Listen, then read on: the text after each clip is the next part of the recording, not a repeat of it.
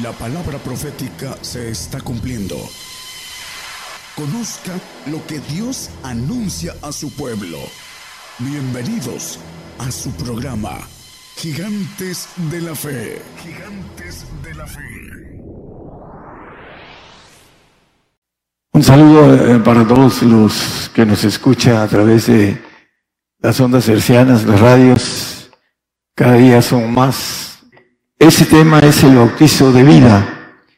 Lo vamos a ver también a la luz de la palabra, el amor que ahorita entonamos, cuán grande es que nos da el Señor una vida que es sin fin. Vamos a ir viendo a la luz de la palabra eh, varias cosas que el cristiano desconoce, que están escritas de manera profunda y el sexto bautismo es el bautismo de vida. Cuando venga el Señor, dice bienaventurado y santo que tiene parte en la primera resurrección. 26 eh, de Apocalipsis, vamos a leerlo, porque dice que serán sacerdotes de Dios y de Cristo y reinarán con él mil años. La segunda muerte no tiene potestad en estos. Esa segunda muerte en el 2014, dice que serán echados al lago de fuego. El infierno y la muerte, eh, dice, esa es la muerte segunda. No tendrá potestad sobre los que van a resucitar en el milenio, los santos y los perfectos. Hay un texto en Isaías 25.8, dice, que Él destruirá a la muerte. Destruirá la muerte para siempre, para siempre. Que son lanzados a un cerezo, lago de fuego, estarán una eternidad de castigo y después serán destruidos para siempre. Todos los ángeles caídos que se rebelaron, el diablo, Satanás, Luzbel, dice el 28, 19 de Ezequiel, que desaparecerá para siempre. Dejarás de ser. Dice, ¿cuánto serás si para siempre dejarás de ser? Ahí está bien, hermano.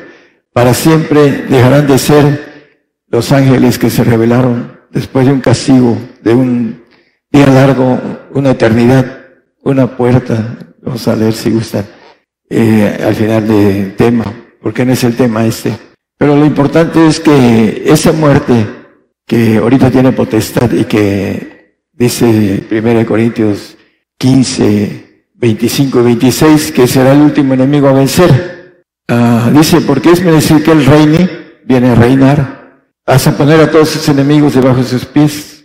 Y el posee enemigo, el posee enemigo de, de, que dice que destruirá la muerte para siempre, va a ser cuando termine el tiempo del hombre y cuando sean castigados y va a ser destruido todos los ángeles caídos, Satanás, sus ángeles, sus demonios y la muerte del infierno que tiene que ver con trabajos. Hablando de las almas que el diablo eh, va recolectando, todos el asunto de algo muy importante de esta generación.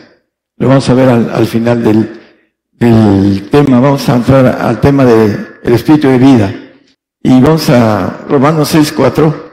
Ahí nos dice que también viviremos con Él, porque somos sepultados juntamente con Él a muerte por el bautismo, el bautismo de muerte que vimos la, semana pasada, que como Cristo resucitó de los muertos por la gloria del Padre, así también nosotros andemos en novedad de vida. El bautismo de vida, hay dos tipos de vida que da el Señor. Y lo vamos a ver con bastante claridad en el 5.21 de Juan, nos habla de que el Padre levanta a los muertos. Porque como el Padre levanta a los muertos y les da vida, así también el Hijo a los que quiere da vida. Son las dos glorias que tiene el Señor para la eternidad, para el reino. Y una es del Padre y otra es del Hijo. Y vamos a ver en qué consiste, porque es importante el que entendamos el pacto de santificación y el pacto de perfección. El 5.26, ahí en Juan, por favor, dice que el Padre tiene vida en sí mismo, así también al Hijo dio que tuviese vida en sí mismo. Hay algo importante, hermanos. En el Señor estamos cumplidos. Para los que nos escuchan en las radios, el Espíritu Santo está orando ahorita, desde el día del Pentecostés, y nos lleva a cinco Espíritus de Dios. El último es el bautizo de muerte.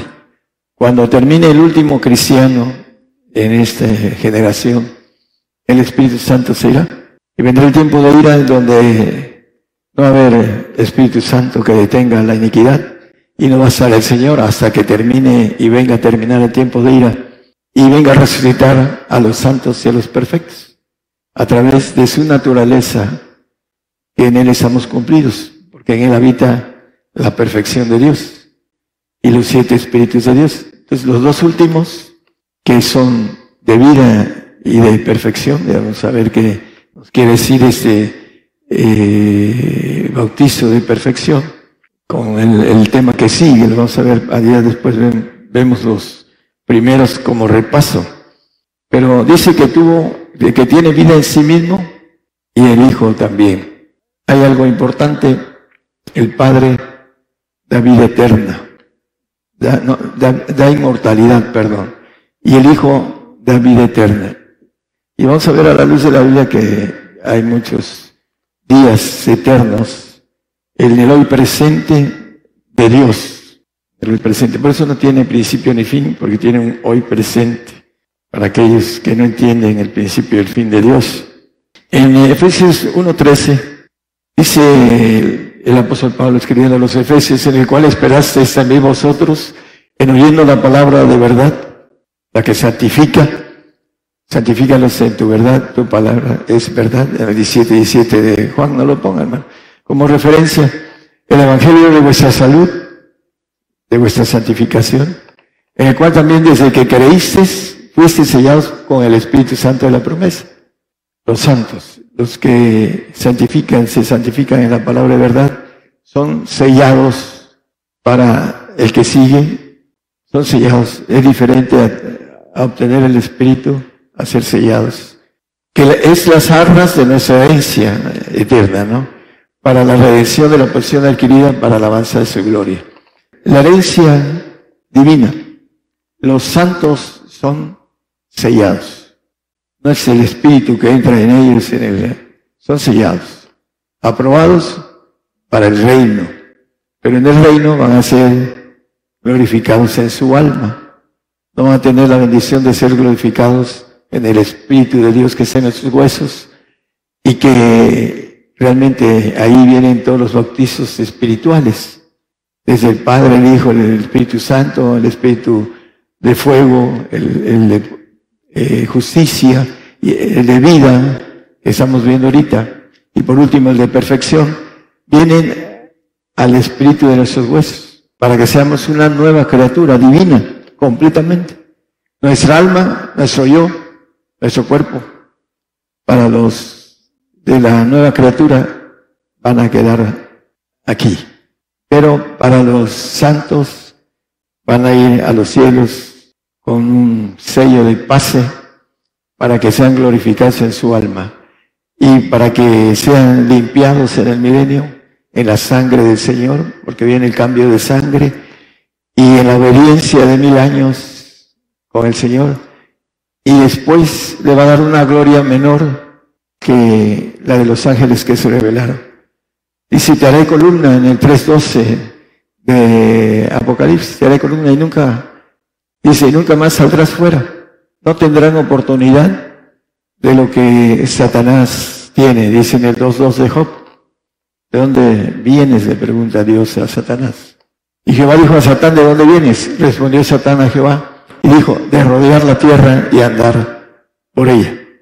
Ese poder de, viajar en el espacio no lo van a tener los santos. Ya se le lo hizo perfecto a Satanás y le puso un ejército poderoso y se le reveló. Ya no va a ser nada con relación a eso, sino un ejército divino que tiene que ver con el cuerpo de Jesucristo, un cuerpo de guerreros, para ampliar, dice, grande en gran manera, dice, y lo especifica como la promesa a Abraham, que dice que serán como la arena del mar o como las estrellas del cielo que no se pueden contar, el ejército del Señor. Por eso es el segundo de todos los seres divinos que hay. Vino a ganarse ese derecho de rescatar al hombre para hacerlo hijo de Dios, para hacerlo guerrero del Señor en los cielos. vamos a ver. Dice que fuese sellado, dice. En el capítulo 1.17 de Efesios nos habla diferente. Que el Dios del Señor nuestro Jesucristo, el Padre de Gloria, os dé espíritu de sabiduría y de revelación para su conocimiento. Aquí ya es algo diferente, el espíritu que dé el Señor nuestro Jesucristo. Dice en el 4.15, si me amáis, guardad mis mandamientos, de Juan. Y yo rogaré al Padre y os dará otro consolador. El Dios del Señor nuestro Jesucristo, el que estamos viendo, el Espíritu de sabiduría, es el, le estoy hablando de, la diferencia en el 1.17, que es lo que puso, que ese Espíritu no es sello, es la diferencia entre el sello y el Espíritu. El Padre es el que la gloria de inmortalidad y el, el, Señor, hablando de el Espíritu del Señor, nos maneja también con relación a aquellos que se vuelven dignos. En el 4, 14, 15, dice, si me amáis guardar mis mandamientos, ahí de Juan. Si me amáis guardar mis mandamientos, en el 16, yo rogaré al Padre, dice, y os dará otro consolador para que esté con vosotros para siempre ese otro consolador que es el Padre va a rogar al Padre para que pueda tener inmortalidad. Para eso necesitamos crecer y ser maduros en el Señor. Dice que por sus frutos los conoceréis. Los que no dan frutos porque no han madurado. El árbol que no da frutos es porque todavía no es tiempo para que dé frutos. La importancia en Apocalipsis 14.1 nos habla del remanente judío. Aquí también dice, miré aquí el cordero que estaba sobre el monte Sion y con él 144 mil que tenían el nombre de su padre escrito en sus frentes. Son la lista de los doce tribus que tienen, dice, hablando de 144 mil, 12 por 12, 12 el número de gobernación terrenal, 12 las tribus y 12 el número de gobernación terrenal y mil el año que van a ser gobernados para que puedan obtener el Espíritu. Aquí dice que es como un sello también para todos los judíos, que es una tercera parte remanente, que va a empezar con ADN de tipo adámico y que tienen la oportunidad de obtener el Espíritu del Padre porque es la promesa para los judíos en el tiempo milenial. Juan, primero Juan 3:15, vamos a ver que hay algo importante. Si leímos el texto de Juan, que dice que el Padre y el Hijo tienen vida permaneciente en sí mismo. Dice aquí cualquiera que aborrece a su hermano es homicida, y sabéis que ningún homicida tiene vida eterna permaneciente en sí no es hijo, no es nueva criatura, es santo, el que tiene y aborrece al perfecto. Por eso dice que es homicida, porque no tiene vida permaneciente en sí mismo, no es inmortal. El, Señor le da una vida eterna y después dice que de eternidad a eternidad tiene que ganar la otra vida, de largos días, de un día a otro día, de puertas el Salmo 24, puertas eternas, de una puerta a otra eterna. Hay una diferencia entre el paraíso, que el salvo va a un paraíso y no permanece para siempre. El paraíso se va a destruir cuando termine su tiempo de vida y va a destruir a los salvos que van al paraíso. Van a desaparecer los salvos. Así como va a desaparecer Luzbel y todo su séquito y la muerte y los salvos también. Los únicos que quedan para siempre, dice el 835 de Juan, es el Hijo. Es el único que queda para siempre. Es la importancia de esto, hermanos. Los que están aquí tienen tiempo conociendo esto. Y realmente el Señor quiere que se vaya a todos los rincones del mundo. Ese conocimiento, lo vamos a ver por qué. En Gálatas 3:27 dice que todos los que son bautizados en Cristo, de Cristo hay vestidos. Ese bautizo es para el primogénito perfecto, no para el santo. El, el santo es el que es sellado.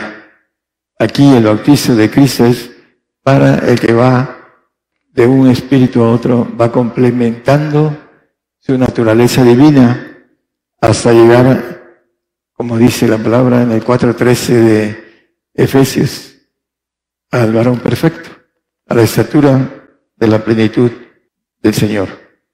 Hasta que todos lleguemos a la unidad de la fe y del conocimiento del Hijo de Dios, a un varón perfecto a la medida de la edad de la plenitud de Cristo.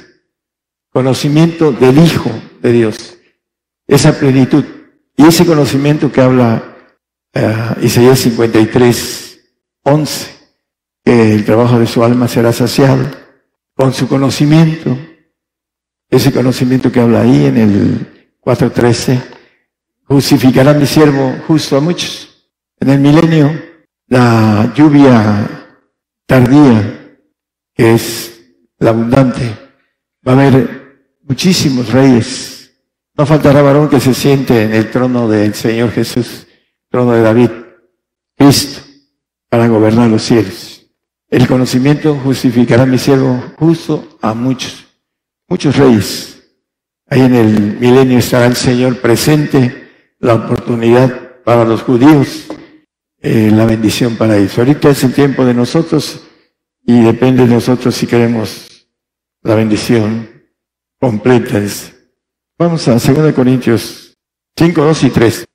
Por eso también gemimos deseando ser sobrevestidos de aquella nuestra habitación celestial, puesto que en verdad habremos sido hallados vestidos y no desnudos.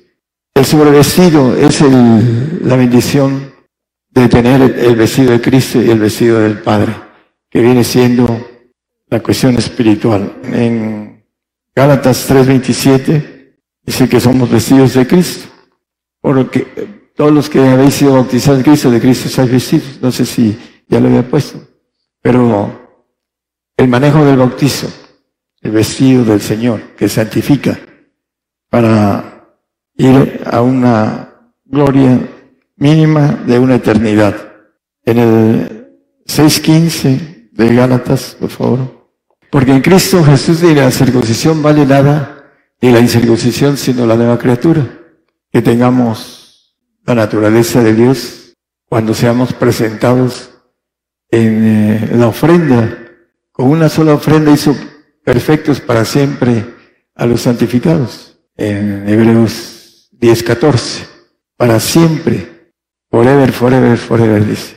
La ofrenda de los perfectos, no de los santos. Son los que van a tener inmortalidad. Por eso también habla el 22.5 de Apocalipsis, que reinaremos para siempre jamás, dice. Allí no habrá más noche, no tiene necesidad de lumbre, de antorcha, de, ni de lumbre del sol, porque el Señor Dios los alumbrará y reinarán para siempre jamás. Los que sean inmortales, que puedan ir a, a los cielos, a gobernar los cielos, es el Espíritu del Padre que nos da derecho de ser hechos hijos. El ADN del Padre es el que nos da, el que digamos que somos hasta en lo natural aquí en lo humano, somos padres y nuestros hijos tienen nuestro ADN. Dentro de la vida que el Señor nos, nos da, hay una representación del agua que es una vida condicionada, ni siquiera llega a una eternidad, no sé cuántos tiempos, pero dice que el carnal, que lo llama siervo, nacido de la sierva de Agar, no tienen vida eterna, Apocalipsis 5, 6 habla de los siete espíritus de Dios. Dice que al final dice que tenía siete cuernos, el cordero, Cristo como inmolado, que fue inmolado en la cruz, que tenía siete cuernos y siete ojos, que son los siete espíritus de Dios enviados en toda la tierra. Enviados. Los siete espíritus de Dios a través del Espíritu Santo, que es Dios en la tercera persona, está recorriendo, dice Zacarías, el 4.10, dice que recorre toda la tierra, dice. Aquellos siete abajo son los ojos de Jehová que recorren por toda la tierra. Están recorriendo toda la tierra los espíritus de Dios para los que van a, ser hijos. El punto importante de tener los siete espíritus de Dios es tener la nueva criatura divina. Pasar de el alma que es nuestro yo a pasar al yo divino con la bendición de tener poder de Dios, de ser inmortales, de ser, dice la palabra, habla de muchas cosas de esto. Juan 6:58. Ese es el pan que descendió del cielo. Cristo es el pan. No como vuestros padres comieron el maná y son muertos. El que come de ese pan vivirá eternamente. El Señor nos da su cuerpo, dice también hablando de esto, aquí mismo, en el 51. Yo soy el pan vivo, el que descendió del cielo. Si alguno comiere ese pan, vivirá para siempre. El Espíritu del Padre que Él nos, nos da, viene a gobernar la tierra y viene estos dos uh, espíritus que trae el Señor. Eh, él es Padre eterno, dice Isaías 9:6. Él nos da el espíritu de Él, en Él estamos cumplidos. Dice Colosenses eh, 2, 9 y 10. En Él estamos cumplidos. Porque Él nos da el Espíritu que trae la plenitud de Dios. En Él habita la plenitud de la divinidad corporalmente. Pues Él viene a levantar a los santos y a los perfectos para el milenio. Y los santos van a estar en su yo humano, en su alma, y los perfectos van a brincar al espíritu para terminar de ser con el conocimiento que la tierra será llena de, dice Abacú 2.14, que la tierra será llena del conocimiento de Jehová como las aguas cubren la mar. Conocimiento. Justificará mi siervo a muchos, a los judíos que tienen el sello, no del horror como dicen la hermana, sino el sello de el Padre escrito en sus frentes van a, ser ingeridos para la eternidad como hijos los judíos. Entonces, el punto aquí es que si alguno comiere de ese pan vivirá para siempre. Dice, si no comieres en el 53, hermanos, es importante. Y Jesús les dijo, de cierto, de cierto os digo, si no comieres la carne del Hijo del Hombre, el pan, y bebieres sangre no tendréis vida en vosotros. Aquí, si nosotros tomáramos pura agua, nos moriríamos despacito. Sería una muerte muy despacio por no comer. Así el que no come la carne del Hijo del Hombre, que es el Espíritu del Padre, el que no va haciendo las cosas, la voluntad. Mi comida es que haga la voluntad del Padre, el 434 de Juan, que haga la voluntad de mi Padre. Esa es mi comida.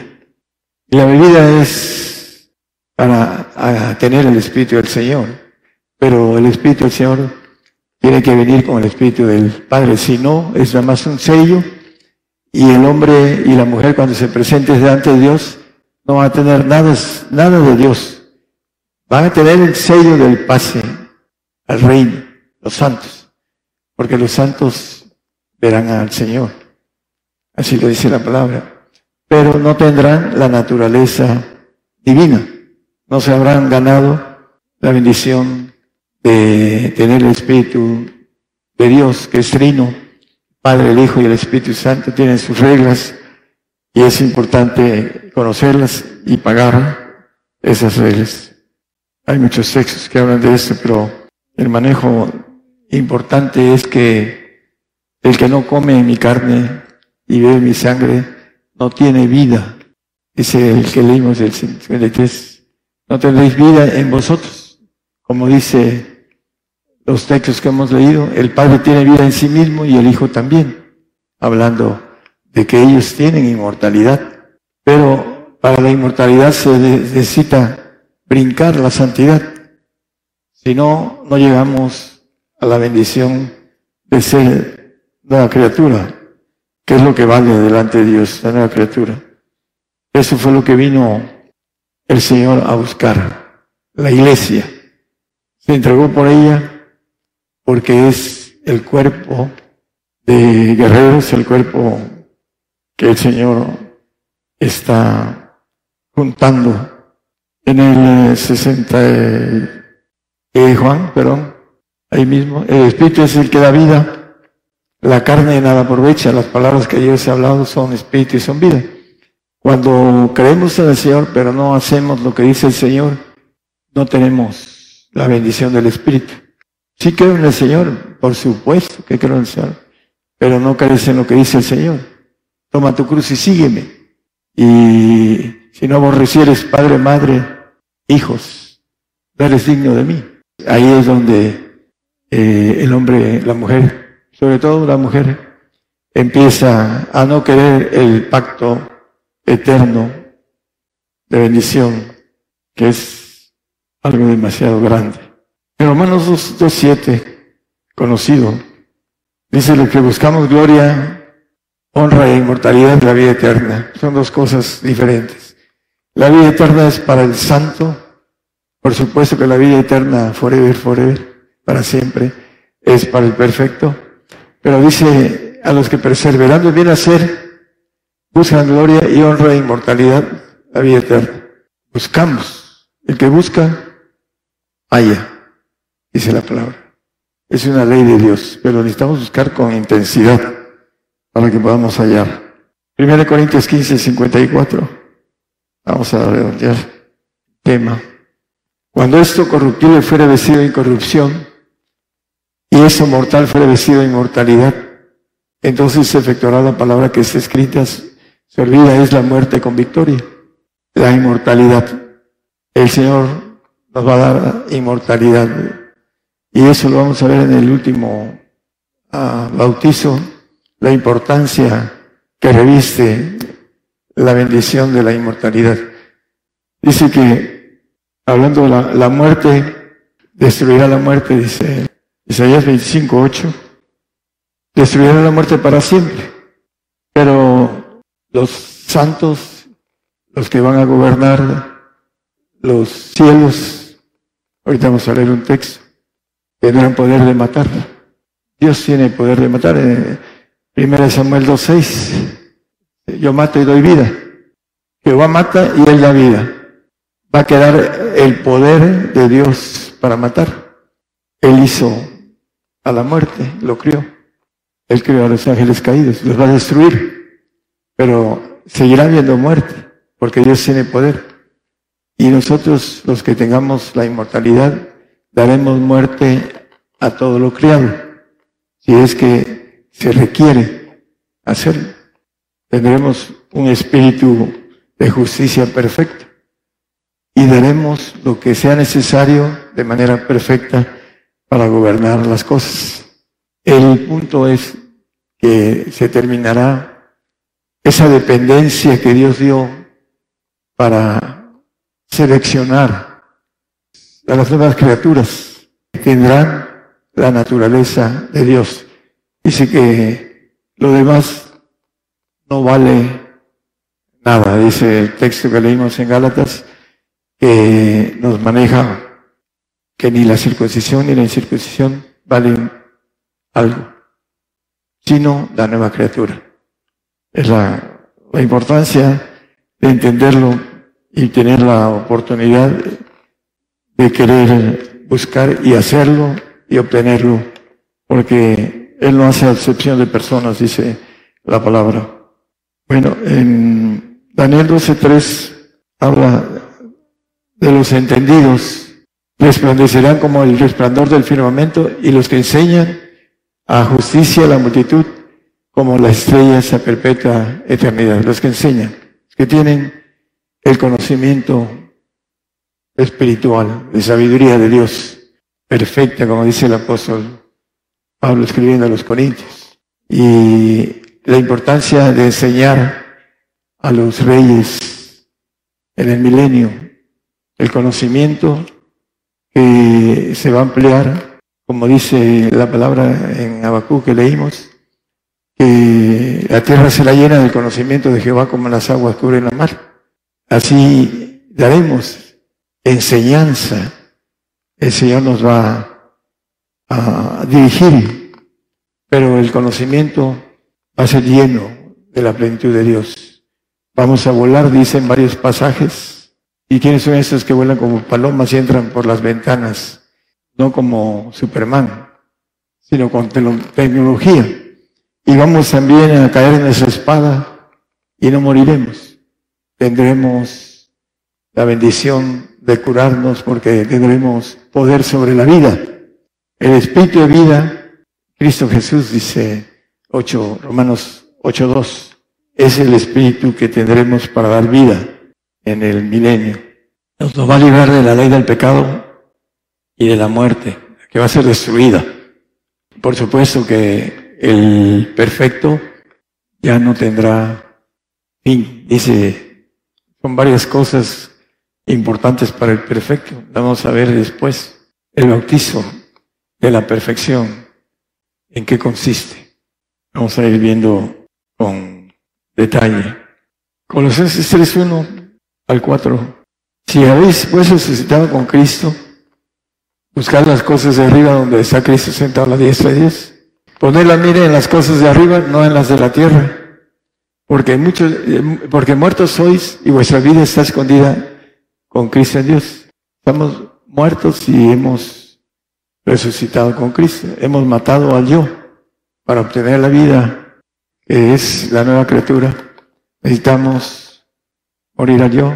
Así lo dice el apóstol Pablo en el capítulo 6, eh, en el 7, perdón, en el 7 de Romanos, dice en dos de los versículos, me mató, dice. ¿Por qué? Porque para mí el vivir es Cristo y el morir es ganancia. Lo mató, lo mató, lo mató el, el yo, hay que matarlo. Es lo más difícil. Hay que matar al yo. ¿Para qué? Para que podamos vivir esa vida escondida en Cristo, en Dios. Hay que buscar las cosas de arriba, no que cada quien busca lo suyo propio, como dice el, mismo apóstol. No hay quien entienda, dice, todos buscan lo suyo propio. Vamos a terminar.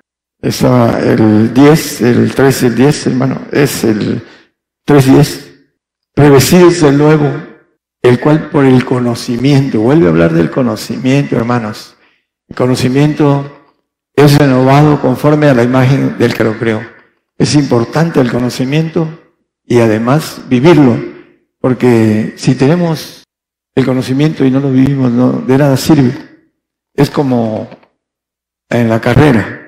Estudié algo que para volverlo a ocupar necesitaría volver a repasar mucho se fue al archivo muerto, matemáticas de astronomía altas y que se archivan y se van bajando en nuestra memoria, nuestro archivo, y se van perdiendo.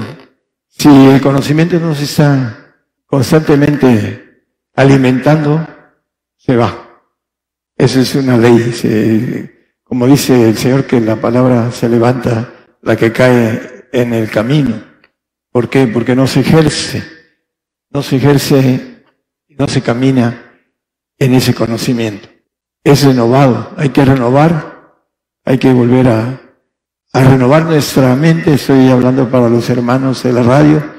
Hay muchos hermanos que tienen ah, en la cuestión del conocimiento que es humano, tienen que resetear el conocimiento divino para poderlo andar. Mientras tengan el antiguo y no lo quieran echar afuera, no pueden entrar al conocimiento divino. Y caminan y hacen lo que quieren, pero no pueden tener un orden en su vida espiritual, porque no tienen ese conocimiento de manera correcta. Dios tiene un orden y el que quiere entrar a esa milicia divina necesita aprender orden. Hay gente que no tiene orden y no puede estar ahí porque no tiene orden. No sabe comportarse en eh, un, ah, en un lugar militar. Dice, oye, vente para acá, te vamos a dar este, aquí en el ejército esto. Y al rato lo meten a la cárcel o lo votan porque no se sabe comportar de manera obediente. La palabra maneja la obediencia es importante en el aspecto espiritual. Dios tiene, y Dios es un Dios de orden, y tiene un camino específicamente de orden para que podamos llegar a la nueva criatura. Por las afueras, hablando de la palabra, no van a llegar. Cuando quieren hacer la palabra a su modo, quieren que el Señor les revele la palabra porque se sienten muy soberbios, esa expresión, porque son soberbios, por eso creen que Dios les va a dar la revelación. Hay amigos que dicen, no, a mí me va a revelar la palabra del Señor. Está a mi lado y tiene la bendición de que pueda escuchar la revelación y no lo tiene, no lo hace, porque cree que él tiene el derecho, es muy guapo, muy fino, muy inteligente, y que Dios le va a dar la revelación. La revelación está en la palabra, pero está dada por apóstoles y por profetas. Y este tipo de mensaje es difícil para el que no ha caminado en lo espiritual. Pero bueno, puede empezar a hacerlo y lograr llegar a la nueva criatura si se lo propone, porque es para todos no es para algunos, es para todos, para el que quiera. Entonces, hermanos, aquellos que no han doblado la rodilla Baal, esos siete mil que andan escondidos en el mundo y que están dispuestos a todo por el Señor, para ellos es este mensaje. Dios les bendiga y puedan, ah, con relación al mensaje, puedan entenderlo y puedan buscar más del Señor que puedan alcanzar el conocimiento para que puedan caminar a través de ese conocimiento a la nueva criatura, que es lo que vale. Dios les bendiga a todos, hermanos.